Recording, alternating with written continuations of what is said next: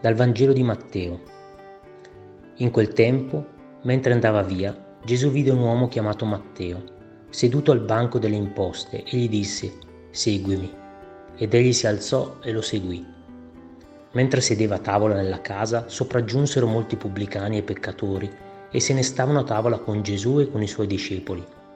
Vedendo ciò i farisei dicevano ai suoi discepoli, come mai il vostro maestro mangia insieme ai pubblicani e ai peccatori?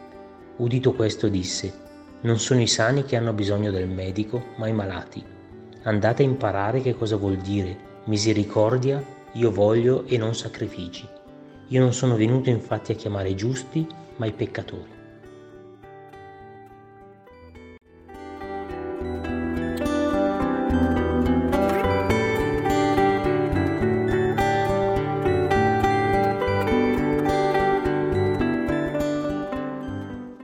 Spesse volte gli incontri che poi risultano essere decisivi nella vita avvengono quasi casualmente.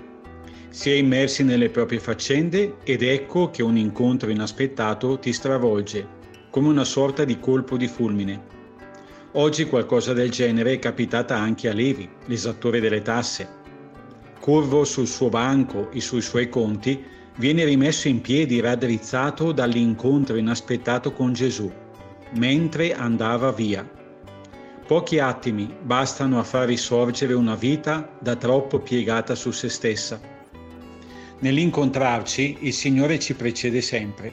Prima che io mi converta a Lui, Egli si è già convertito a me, ha rivolto su di me il suo sguardo, mi ha guardato e anche chiamato.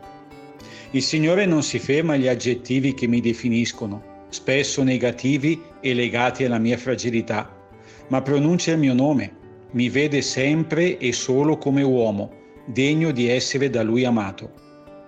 Mi stupisco sempre della forza dirompente di quell'unica parola che Gesù dice a Levi, seguimi, capace di fargli lasciare le sue certezze, i suoi soldi, sua unica ragione di vita, capace di far maturare in lui subito la decisione di seguirlo.